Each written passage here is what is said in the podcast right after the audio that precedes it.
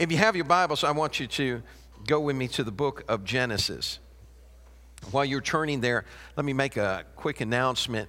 After service, when we meet for uh, Easter production practice, we're going to meet in the chapel. Give me about 13 minutes to get back there. I knew you were going to say that. I just thought 13 sounded so much better than 15. Okay. then if I'm, if I'm there in 15 minutes, I'm only two minutes late. So, all right. Okay. Genesis chapter 15, starting with verse 2. This is in the NLT. But Abraham replied, O sovereign Lord, what good are all your blessings when I don't even have a son? Since you've given me no children, Eliezer of Damascus, a servant in my household, will inherit all my wealth. Then the Lord said to him, No, your servant will not be your heir, for you will have a son of your own who will be your heir. Then I, I want you to listen to this next phrase. Then the Lord took Abram outside. Everybody say outside. And said to him, Look up. Would you say that with me? Look up. Look up into the sky and count the stars if you can. That's how many descendants you will have.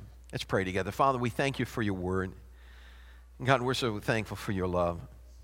We just ask you to speak to us today. God, I'm asking you, God, let me get out of the way so you can have your way.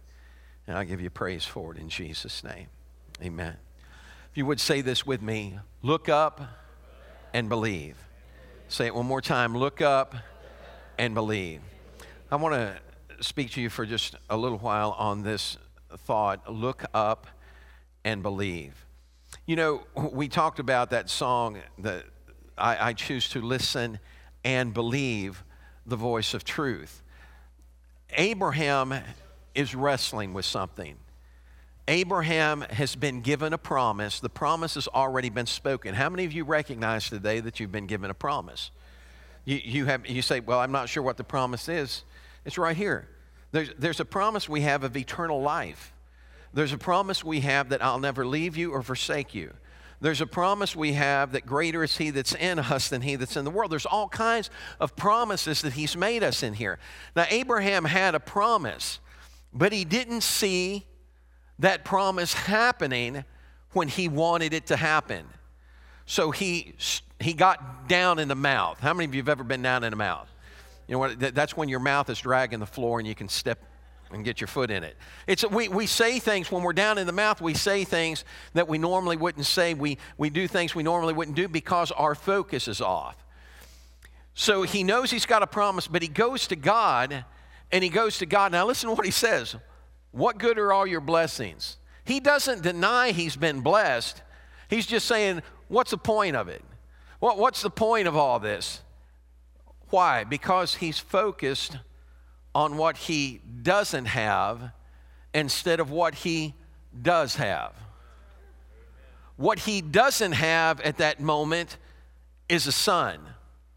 What he does have is a relationship with God. And when all of a sudden something becomes more important to you than your relationship with God, you're in trouble. So Abraham gets this in his head and he's going, Man, what's the point?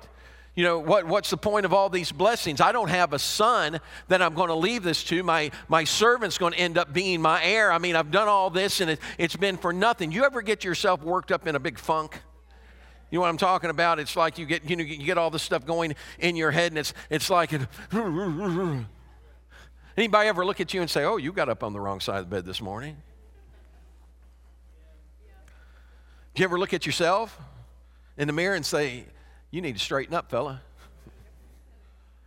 What, what are you saying? I'm saying is our thinking gets wrong. And so, what God does, I want you to watch this because what God does, God understands that the answer to Abraham's discouragement is to look up and believe. So, what he does is he takes Abraham out of the environment he's in. He takes him outside. Everybody say outside. When summertime came around and I was a kid, our parents had a rule. Thank you. Outside. Hey, we wanted to sit in the house and watch television, you know, all the good cartoons, Bugs Bunny, Woody Woodpecker. You know, we, we wanted to sit around and watch that stuff, and Daddy go, All right, everybody, outside and play. What was he doing? He was saying he wanted us out there to get some exercise. So we would, sometimes they, they, they would send us out and they would lock the back door. You're, you're, going to, you're going to go outside and get some exercise. What happens is sometimes we've got to get away from our way of thinking. So God takes Abraham away from his surroundings. He's inside that tent. That tent is empty. He's got no son in there. And he says, outside. And he takes him outside and then he says, Now look up and believe. He looks up, and when he looks up, he sees all the stars in the sky. And God says, Now I want you to try and count those stars because that's how many descendants I'm going to give you. Believe, Abraham. Look up and believe. Now, does Abraham have a son? Yes, he does.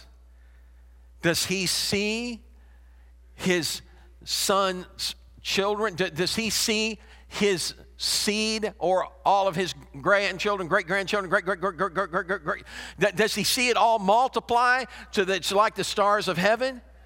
No. Did it happen? Yes, you've got to understand that the promise is bigger than you are. The promise is more. Do, do, you get it that what God does in our life? That's why I'm thrilled to be able to speak His word and especially to streamline it. Why? Because once the word goes out there, it'll be out there long after I'm gone. Uh, it'll still be giving, uh, it'll still be declaring, it'll still be preaching. Uh, do you understand that I'm just a part of a puzzle? My part's important. Is your part important? Until you get that in your head, you'll never fit in the picture. That your part is important, that you matter, that you have a destiny, you have a promise. And what God is saying is quit thinking uh, inside the tent. Uh, quit allowing the environment you're in uh, to dictate to your thought. Quit looking at the problem and begin to look up and believe, and you'll see the answer. Somebody say, I believe. We have to quit focusing on the problem and begin to focus on the answer. Look at Romans 1 and 20. For ever since the creation of the world, his invisible attributes, his eternal power and divine nature have been clearly seen. Throw up the picture of the mountain, please. Quit focusing on the problem and begin to focus on the answer. Let me read that one more time while you're looking at that. For ever since the creation of the world, his invisible attributes, his eternal power, and divine nature have been clearly seen. How could you look at that and not see God? Being understood through his workmanship, all his creation, the wonderful things that he has made, so that they who fail to believe and trust in him are without excuse and without defense. Take it to the trees. When you go out, God's saying, just go out and look around you. Just look up. Look up and believe. How can, how can you not see God in that? You may not see God physically. You may not see him as a man, but you see all of his handiwork around you. When you see an eagle fly, do you understand that you are taking a look at how God cares about his children? He said, I bear you on eagle's wings. What's that mean? An eagle doesn't carry its young in its talons, it carries its young on its back.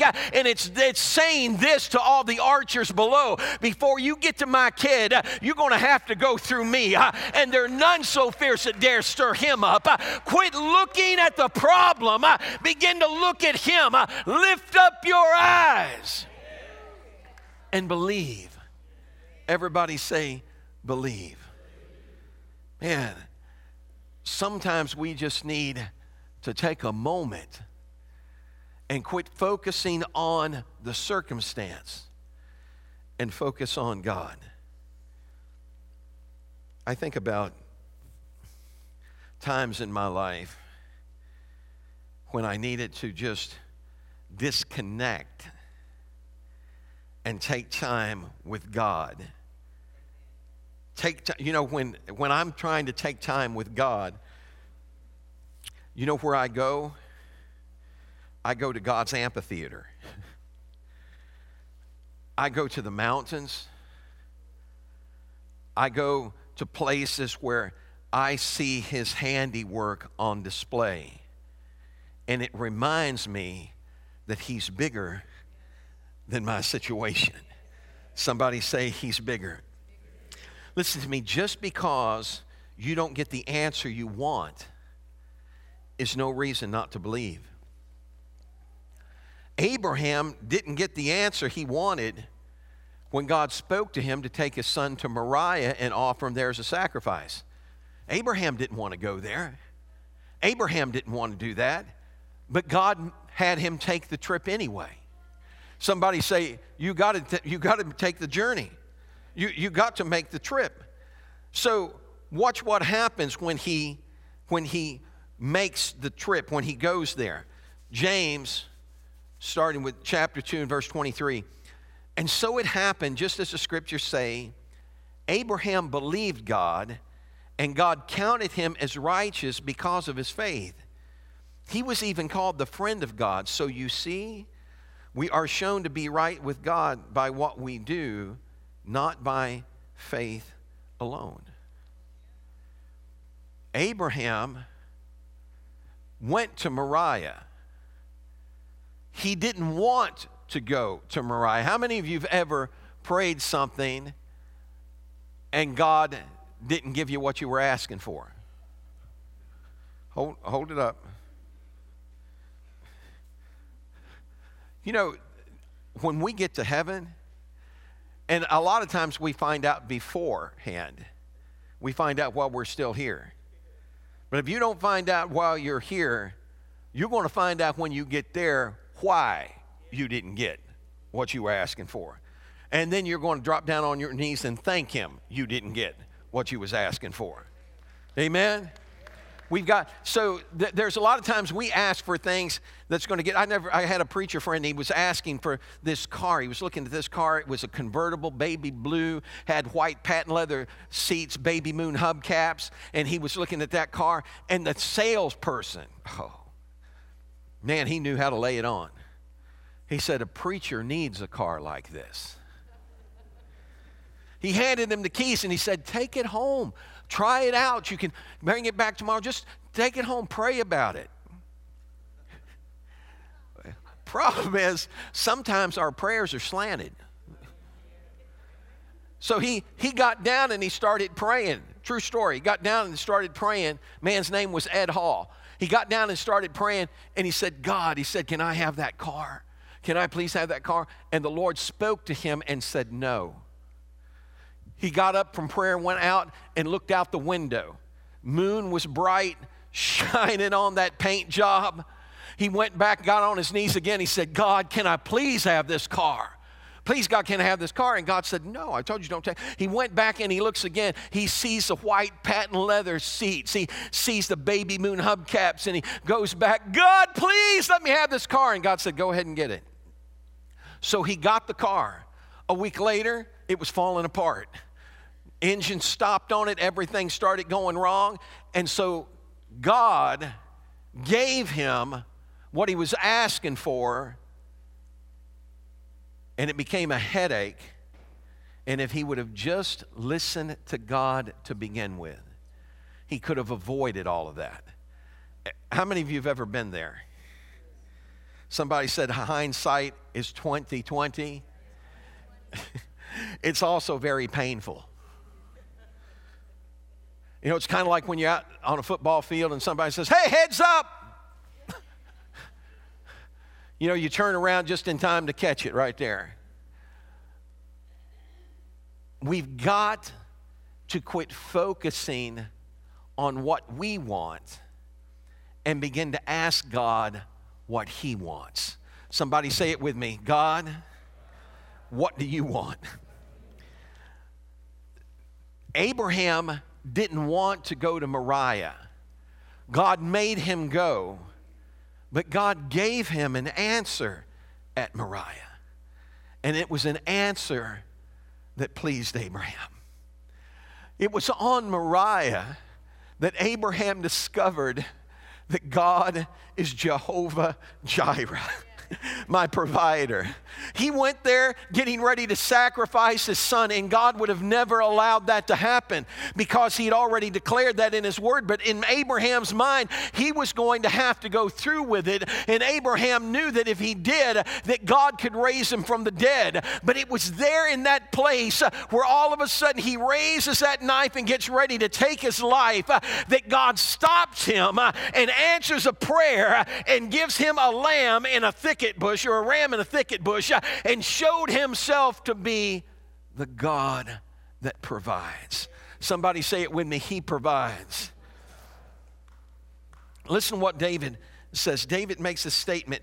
He says, My voice, this is Psalms 5 and 3, my voice shalt thou hear in the morning. Don't wait until you're in a mess to start calling on him. Don't wait till the middle of the day. Start your day with him.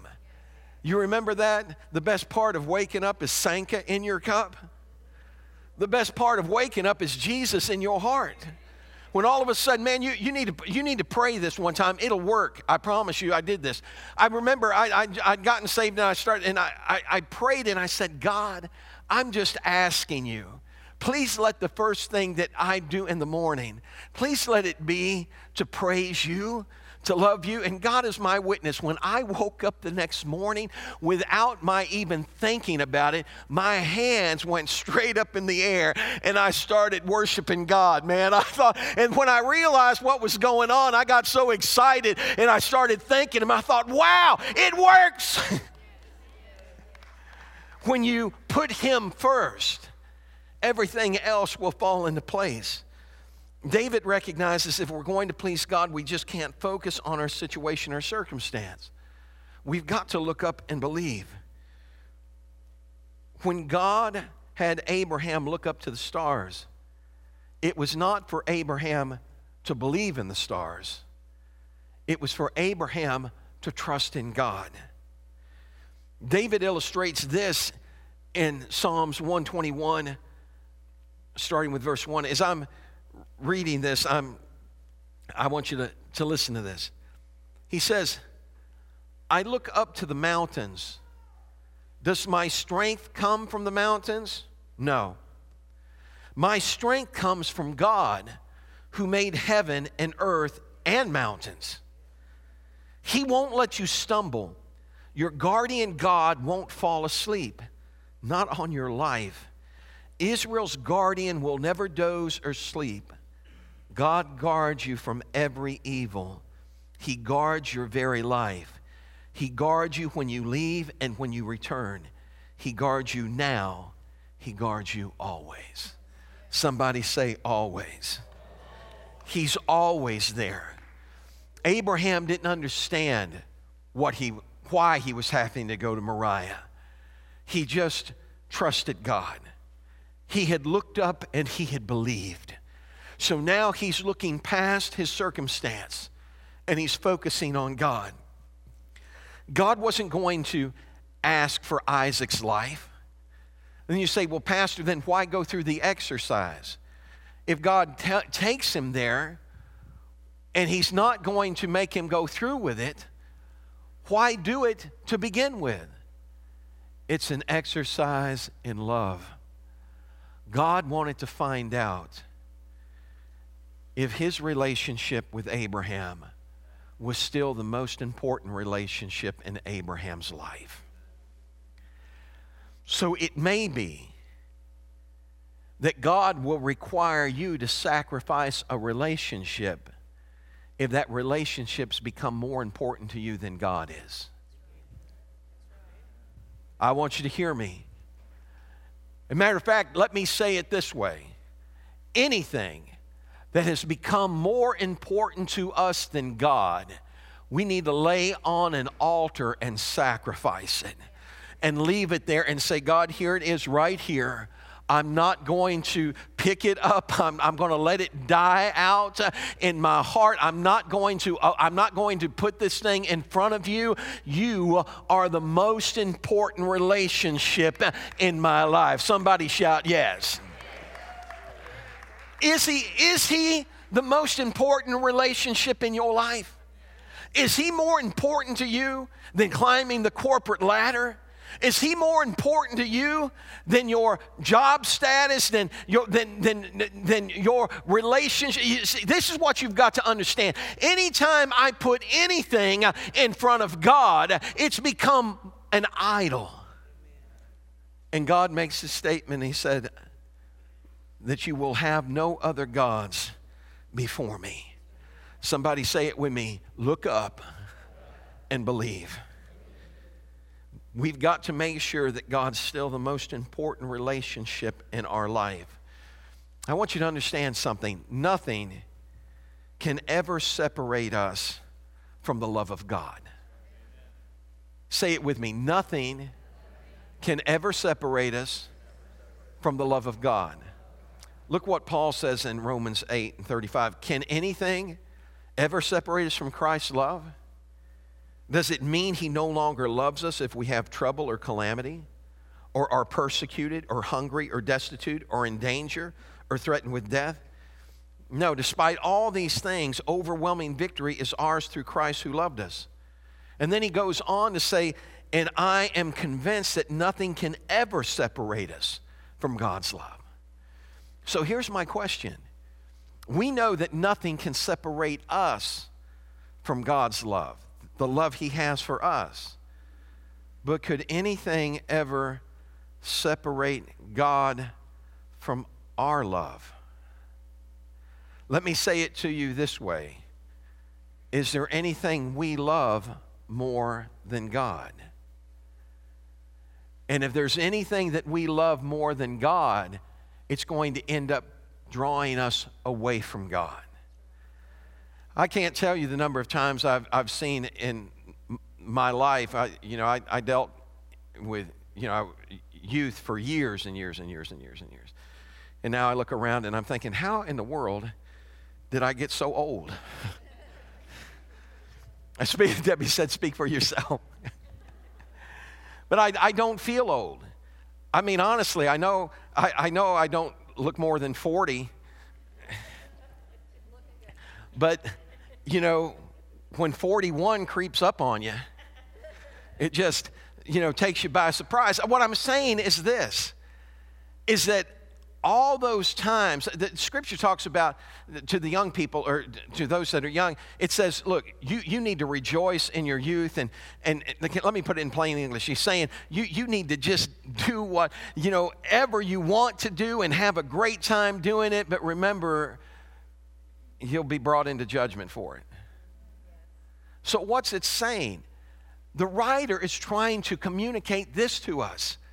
You need to allow good things to be what ignites your passion in your heart. Enjoy the things of God. How many of you have fun living for God? Man, there's some from the depressed people in here today. I look, I said, How many of you love living for God? And some of you going, Yeah, just whoopee.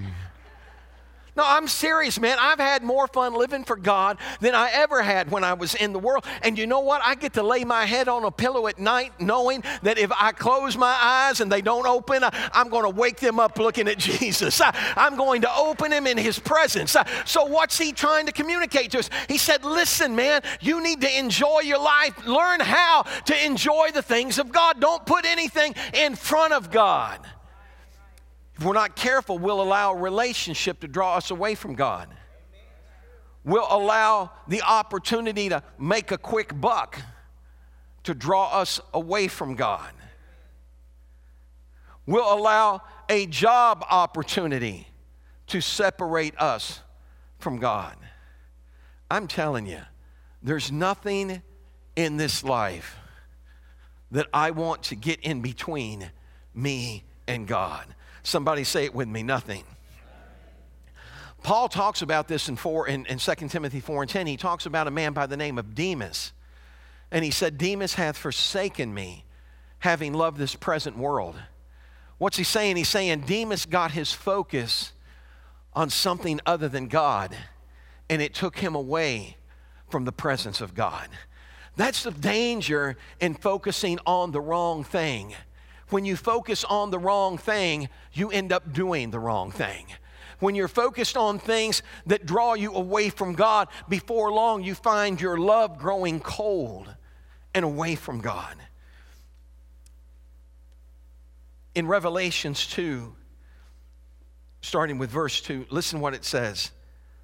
This is Jesus speaking. He said, I know all the things you do He's talking to a church. I've seen your hard work and your patient endurance.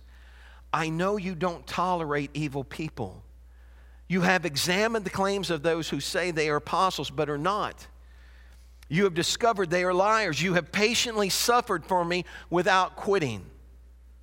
But I have this complaint against you you don't love me or each other as you did at first. I looked at that passage, and I never, honestly, when I looked at this, I asked myself a question that I'd never thought about before. I asked this question What took them away? What was it that caused their love to grow cold? Why is God warning them that if you don't get this right, if you don't get your heart with me, your candle's going out? And as I looked at it, there's nothing that comes out and declares what it was that took them uh, that caused their love to grow cold. But as i started looking at it and studying it something occurred to me. It occurred to me that their focus wasn't on god. Now god commends them for their love of the truth. But when you read it you find out that they're focused on everybody else's fault Ooh. Aren't you glad you don't have any? That's what sometimes we act like, right? But how many of you know that you've got faults? How many in here have faults? Raise your hand. Matter of fact, anybody in here without a fault, stand up. And once you stand up, I'll point out your fault. Because your fault is you stood up. Say, what are you talking about? The book of Job, Job makes a statement and he said, Though I say I'm perfect, my own lips prove me perverse. What's he saying? He's saying, man, if I'm sitting here trying to tell you that I'm all that in a bag of chips, I'm, I, am i am going to prove the very thing that I'm saying I am not. When love grows thin, faults become dominant. Thick, thank you. When, grow, when love grows thin, faults grow thick. You ever seen a thick fault? You know what I'm talking about? Well, I see it all the time. It's always in somebody else. right? Never any thick faults in me. Oh, I might have a thin hairline one or something, but you know, like a run in somebody's pantyhose, but I'm not not not moi. It, it, it just was like a light came on when I saw that. And I thought, wow, they had loved God, but because they got their focus wrong, they even loved the truth. But when they got their focus on others instead of on God, it nearly cost them their relationship. How many of you know it's the same today? So here's my question How do we keep the fires of love burning? How, how do we do that? Look up and believe. Say it with me. Look up and believe. Now, I'm talking about you got to fall in love with God. Matter of fact, let me, let me read this. As I'm reading this, they're going to put a clip up that is a time lapsed video of the sky in the middle. What's that, what's that desert called? Death Valley, thank you. In the middle of Death Valley. You watch that and listen to these words Psalms 19, verses 1 to 4. The heavens proclaim the glory of God, the skies display his craftsmanship. Day after day, they continue to speak. Night after night, they make him known. They speak without a sound or word. Their voice is never heard, yet their message has gone throughout the earth and their words to all the world. When you look at that and you tell me there is no God, you've got to be looking with your eyes closed. When you look up and you declare you see His glory, it speaks for itself. I may never have seen Him, but I've seen His handiwork. And when I see what He's done, it makes me recognize there's a big God that loves me. There's a God that's bigger than all my problems, uh, that's bigger than all my fears, uh, that's bigger than any circumstance or situation I'm facing. Uh, so, what I've got to do uh, is get my eyes off the problem uh, and get my eyes on God. Uh, look up and believe. Somebody shout it out look up. When I was a kid, I used to lay in grass. I didn't know anything about God. I'd lay in grass and look up at the trees. I'd watch birds fly through the air. And I remember in my, in the, I, I couldn't have been more than eight years old. And I remember looking up and saying, There's got to be a God. Somebody had to make this. I pray I never lose that. The reason I'm preaching this message is today is because of something that happened to me last week. What happened to you last week, Pastor? I looked up. I went outside at night and it was a really clear night. And I looked up and the stars were brilliant. The moon was shining bright. And when I looked up, something just overwhelmed me. And I thought, God, you are so good. And I heard the Lord speak to my spirit and say, Tell the people to look up. Look up. Quit looking because we're living in a world right now that's surrounded with uncertainty. There's so much deception and lies and betrayal that's going on. We're in a world where people are killing other people for no reason at all. It makes no sense. It's spun off its axis. But if you keep looking at that, you're going to find yourself drawing cold in God. You've got to look past the problem. You've got to look up and understand that He's still God and He's still able. When you look up, it does something to you. When you look up, you recognize that greater is He that's in me uh, than he that's in the world. Uh, when you look at the galaxies like that, uh, you recognize that my problem's not as big uh, as I thought it was, uh, that God is able to handle it. Somebody shout it with me look up. Now, I'm serious. Look up. We complicate and turn things in to huge obstacles that could be resolved like that if we would just look up. How many of you have ever gotten in an argument with your spouse? You don't have to raise your hand on that. Just shout yes.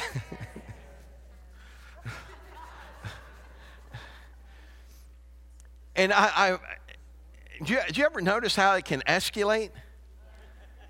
Starts out that it's really a little of nothing, and then before it's over, it's like World War III going on. And you realize when you stop long enough to think about what you're doing, you realize how stupid it all is. Any stupid people? No, I'm saying. you know what I'm talking about? You realize, you know what? This could all be resolved with a I'm sorry. And we're ready to go there. Are you sorry yet? Are you sorry yet? Go ahead, say it. I'm sorry. It'll all be over. We want to ascribe it to someone else. When you're focused on faults instead of on God, you ever get in front of a really big mirror and a really bright light. We have a television at our house that every actor would despise. Our television has so much clarity, I can see every pimple on their face, every blemish, every. So then sometimes instead of watching the program, you're going, she's wearing a wig. Am I telling the truth? she didn't even know what the story was. They're wearing a wig. That's, that's, that, that's got extensions there. There's extensions there. I see that wig. And, and man, I got to doing it. Is she wearing dentures? Is that... no, that's just her gums. Man, it looks like dentures to me. Picking apart the person and missing the whole story. Wow. You want to know what the story is? That we're all sinners that have been saved by grace. That's the power of the gospel. So you say, Pastor, do you have any faults? Well, absolutely. You want to know what they are? Talk to my wife. Truth is, she won't tell you. Because love covers.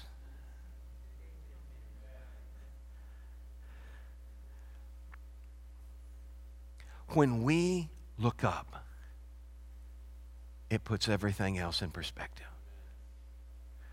We travel to the Appalachian Mountains, there's a place I always take people that go with us. Two places, actually. One place is I take them to the highest point in Kentucky. It's called Black Mountain. And we cross over, there's a line there where you cross from Kentucky to Virginia. And then you walk out, and from that perspective, you're able to see. And this is what I see I see a huge mountainside that has been stripped bare because people were more concerned about what was under it than what was on it.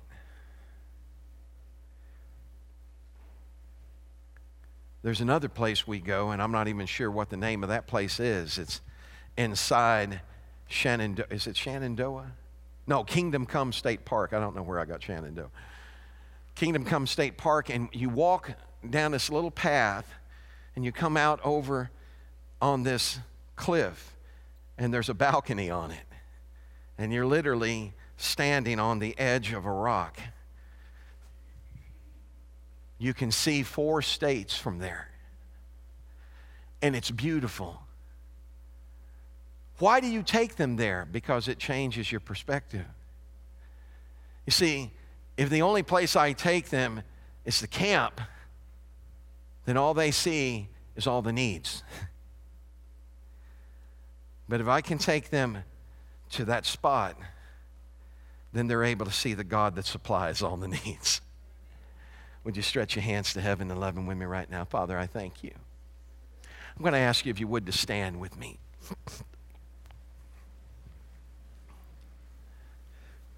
If you would throw that picture back up of Death Valley. Death Valley, what a name. But when you look at that, I don't see death, I see life. we need to spend time with Him. Go on a date with Him. How many of you ladies in here like it when your husband or your significant other, your, your girlfriend, I mean, not your girlfriend, your boyfriend, I gotta be careful, your, your boyfriend takes you on a date now, keep in mind, I don't want you to feel any pressure. But if you don't raise your hand, don't you ever complain about sitting home alone again. So, how many of you like it when you get taken out on a date? Hold your hand up, ladies. Hold it up. Guys, take a look. Take a look. She likes it. Now, how many of you like it when you hear them say how much they love you? Hold that up if you if you like that. You ever hear that saying, ladies, what's good for the goose? It's good for the gander. So if you be if you like being told how much you're loved, then you ought to share how much you love. Now, if we care about that, how much more does God care about that? God wants to know He's loved. Now, us that are men in here, let me talk to you for a second because sometimes we can get this macho thing going on. And we, we don't communicate our love to God like we ought to. We're afraid to say things like, God, I love you and I need you. I want you with all my heart. Because those things open us up. But can I tell you, it's those things that change our lives. James talked about Abraham, and he said it wasn't just Abraham's words that made him the friend of God, it was his actions. When we take the initiative to lead our family, to lead them in prayer, to lead them to seek Him, it changes everything. David makes a statement and he says, Thy word have I hid in my heart that I might not sin against you. When David spend, spent time with God, when he told God how much he loved him, and remember, David is the greatest warrior you've ever seen in Scripture, and he's also the greatest lover. This man loves God like nobody's business. God said he's a man that's after my own heart. He knew how to love on God, he knew how to pour it out. And this is what David ends up saying when all of a sudden he spent that time with him and he's, he's, he's let communicated his love for God. Then in Psalms 97, he makes a statement The Lord reigns, let the earth rejoice. Shout it with me The Lord reigns, let the earth rejoice. Another way to say that is the Lord is king. Let the earth rejoice. Shout again, the Lord is king. Let the earth rejoice. Shout it again, the Lord is king. Let the earth rejoice. What would happen if we just started shouting that and declaring that? After a while, we'd all be believing that. So go ahead. Everywhere you go, let your love for Him shine. Don't hide it back. Look up and believe. Let the world see that He lives in you. Are you ready to do that? I said, Are you ready to do that? Oh, but Pastor, Pastor, I got faults. You do? Everybody does. We're talking about a God that looks past our fault and sees our need, and then He helps us change. Everybody say, change. When we begin to look up and believe, it brings revival. We're getting ready to pray. Jesus is at a well. There's a woman that's been there with him, and he sent her on her way. Disciples show up, and they're looking at him and thinking, man, what's going on? And all of a sudden, he said, You say four months, and then comes harvest. He said, Look up. When they looked up, what did they say? What did they see? They saw a field that had just been planted. How do you know that? Because he said, You say four months and then comes harvest. What's he talking about? He's saying, You're looking at a natural process. That field has just been sown, and you're saying four months and then the harvest is coming. But he said, I'm telling you to look up. Look past what's in the natural.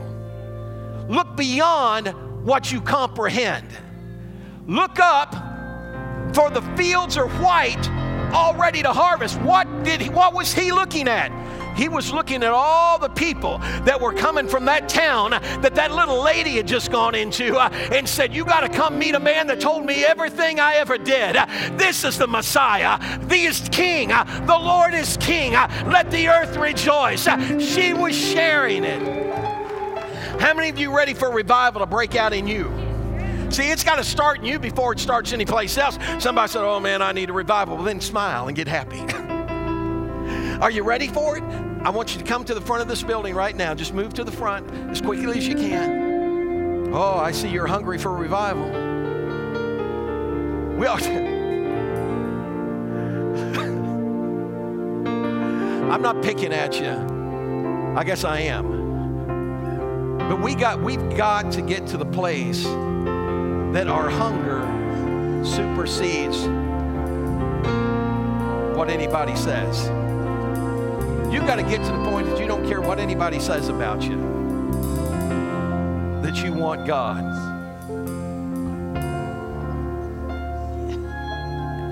I don't want to lose what I had when I first knew Him. I'd strap a bullhorn on the back of my Jeep and drive around town yelling, He's alive. He's alive. Jesus is alive. I, I didn't care who was out there. Man, I drove up in the middle of an auction one time. That auctioneer had a little bitty microphone like that, a little bitty bullhorn. I had one like this on the back of my Jeep. I just smiled. Drove right up in the middle of it. When I got through, everybody was sold on Jesus. It's your excitement, it's your love for Him that attracts others. There have been people that have looked at my wife and said, Man, I want what she's got. Strangers, just because you've got to let it show, you've got to declare it. Do you understand how important you are? Do you understand that you have a vital role to play? say, Pastor, I don't feel important. Doesn't matter how you feel. It's about how God feels about you. So if you're going to go on how you feel, then you're never going to reach that place He wants you to be. Because you'll never feel about you the way He feels about you. He loves you so much, Daryl, He'd rather die for you than live without you. Love doesn't get any better than that. So as you stretch your hands to heaven with me right now, just stretch your hands to heaven. Hey, come here just a second, would you? Yeah. If you would just stretch your hands to heaven, just as you raise your hands up. Look, I don't know what your name is, but let me share something with you. Don't don't take offense to what I'm going to say, okay? You've tried to do things your own way so long, and it's got you into trouble over and over and over again. Am I telling you the truth? Now, I don't know who you are, but He does stretch. He said, I'm actually going through all this right now. Stretch your hands to heaven with me. Do you understand that He wouldn't reveal it if He didn't want to heal it? He wouldn't tell me if He didn't want to fix it. But you've got to open your heart to him, not just your head, not just not just going through a routine, but you've literally got to open your heart and fall in love with him. I see a point in your life where you were in love with him. Mm. Stretch your hands to heaven with me right now, church.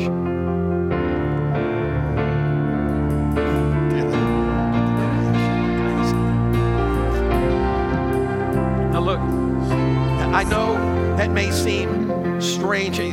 Help him back up here just a second. You say, well, Pastor, what was that about? Now, did I push you down? No, no. This is what I'm trying to get you to see that God is real. God is real. He's able to take care of our problem. I had some guy show up in Texas coming to the front to give me a whipping, and all of a sudden he wound up in the floor. Why? Because God is real. Let him be real. Let's quit putting him in a box and let Him be real. Now, is look, it's real as what you just experienced. You're still trying to. That's it's okay. Just stretch your hands to heaven and say, and see what God's wanting you to see is He can handle it. He can take care of it. Just raise your hands to, with, to Him one more time and say, God, I know you've got it. I, I know.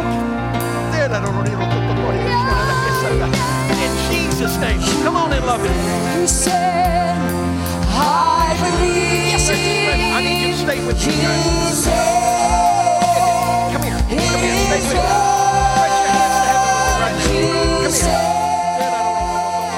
I believe.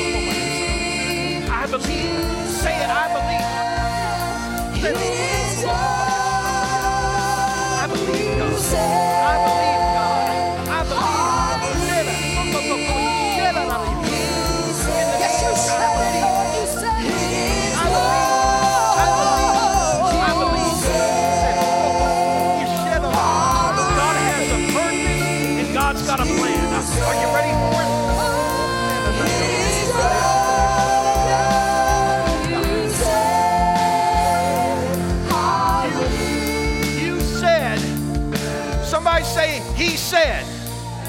I believe. He said, it's done. What you said is usually going to get in your way. That's why you're a lot better off to keep your mouth shut unless you're declaring His word. Somebody say it with me. I believe. Come here a minute. I believe. You know, there are a lot of things that you ask God for. You're starting to see some of those things come to fruition. But there's so much more that God's going to do in you and through you. I don't want you to limit Him in any way. I want you to raise your hands and just say, God, I believe the sky is the limit. Well, no, it's not really. Because He goes beyond that. Just would you stretch your hands to heaven and just begin to love Him with me right now? God, I give you praise for what You said, I believe.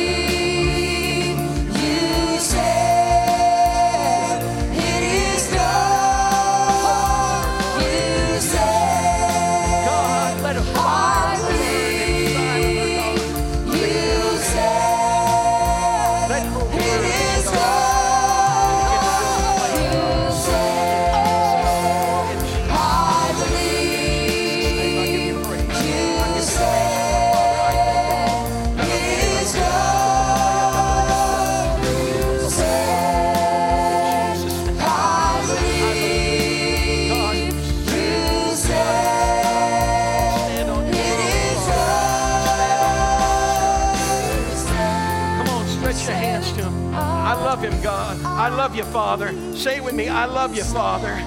I love you, Father. I know that you're doing it right now. Mm, I believe you said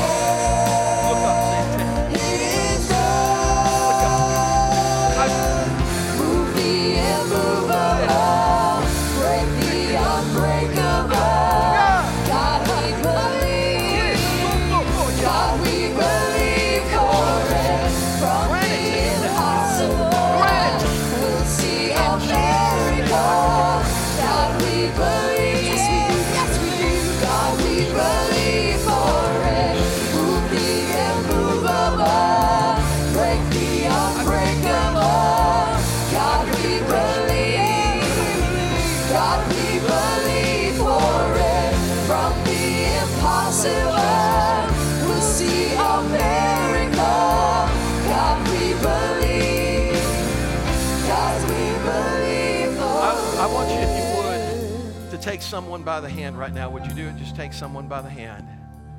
I want you to look at each person whose hand you're holding long enough to communicate them to them, I believe. Say it with me, I believe. Now, look, I, I, I do want to do something today, and, and this, that's this that if you're here and you're not sure about all this, I'm just asking you to come up and let me pray with you. You say, Well, why? Look, if you don't feel nothing, you ain't lost nothing. But if you feel the presence of God, then you've got to acknowledge that God is bigger than what you're facing. He's able to take care of the situation. Falling in love is a wonderful thing. Sometimes it makes us feel vulnerable when we start to fall in love because we're not sure. I told Debbie she could have my ring. I gave her my ring. And then I said, You can still date other guys and I'll date other girls. And the more I thought about that on the trip home, the more I disliked it. See, I wasn't thinking about her dating other guys when I said it, I was thinking about me dating other girls. But when I started thinking about her with someone else, I called her up and I said, Do you remember what I told you? She said, Yeah.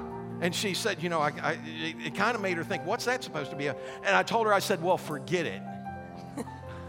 I've changed my mind. I don't want you seeing anybody else, and I don't want to see anybody else. See, sometimes that's the way we date God. God, I love you, but I'm still going to do what I want to do.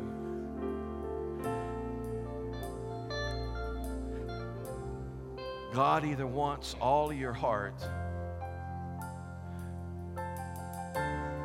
or He's going to tell you, you come back when you can give it to me.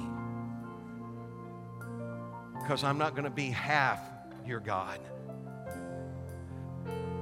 I'm not going to let you do this halfway.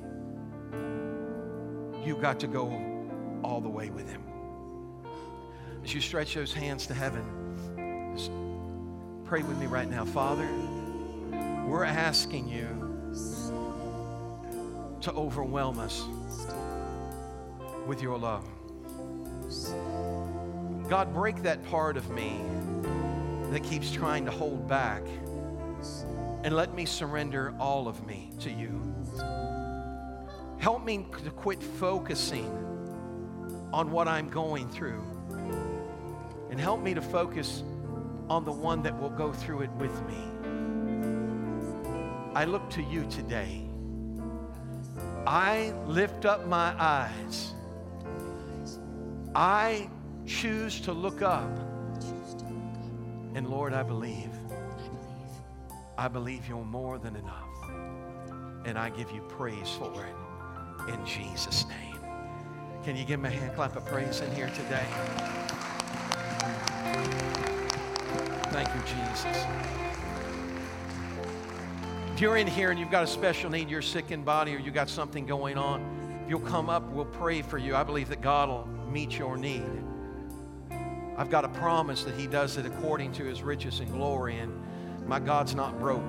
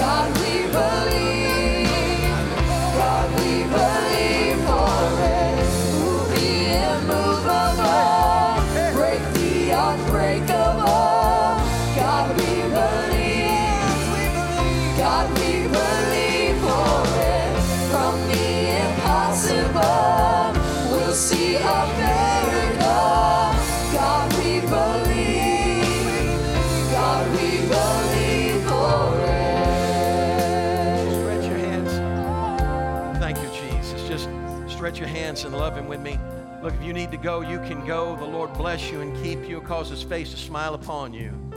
May you always look up and believe and recognize that greater is the God that goes before you than the problem that you're facing. Amen.